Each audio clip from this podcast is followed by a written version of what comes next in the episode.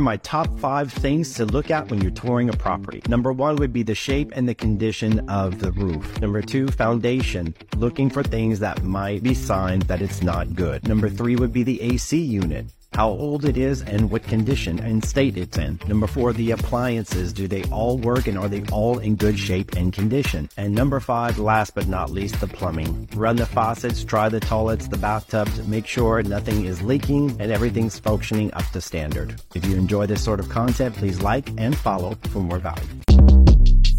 Shortcast Club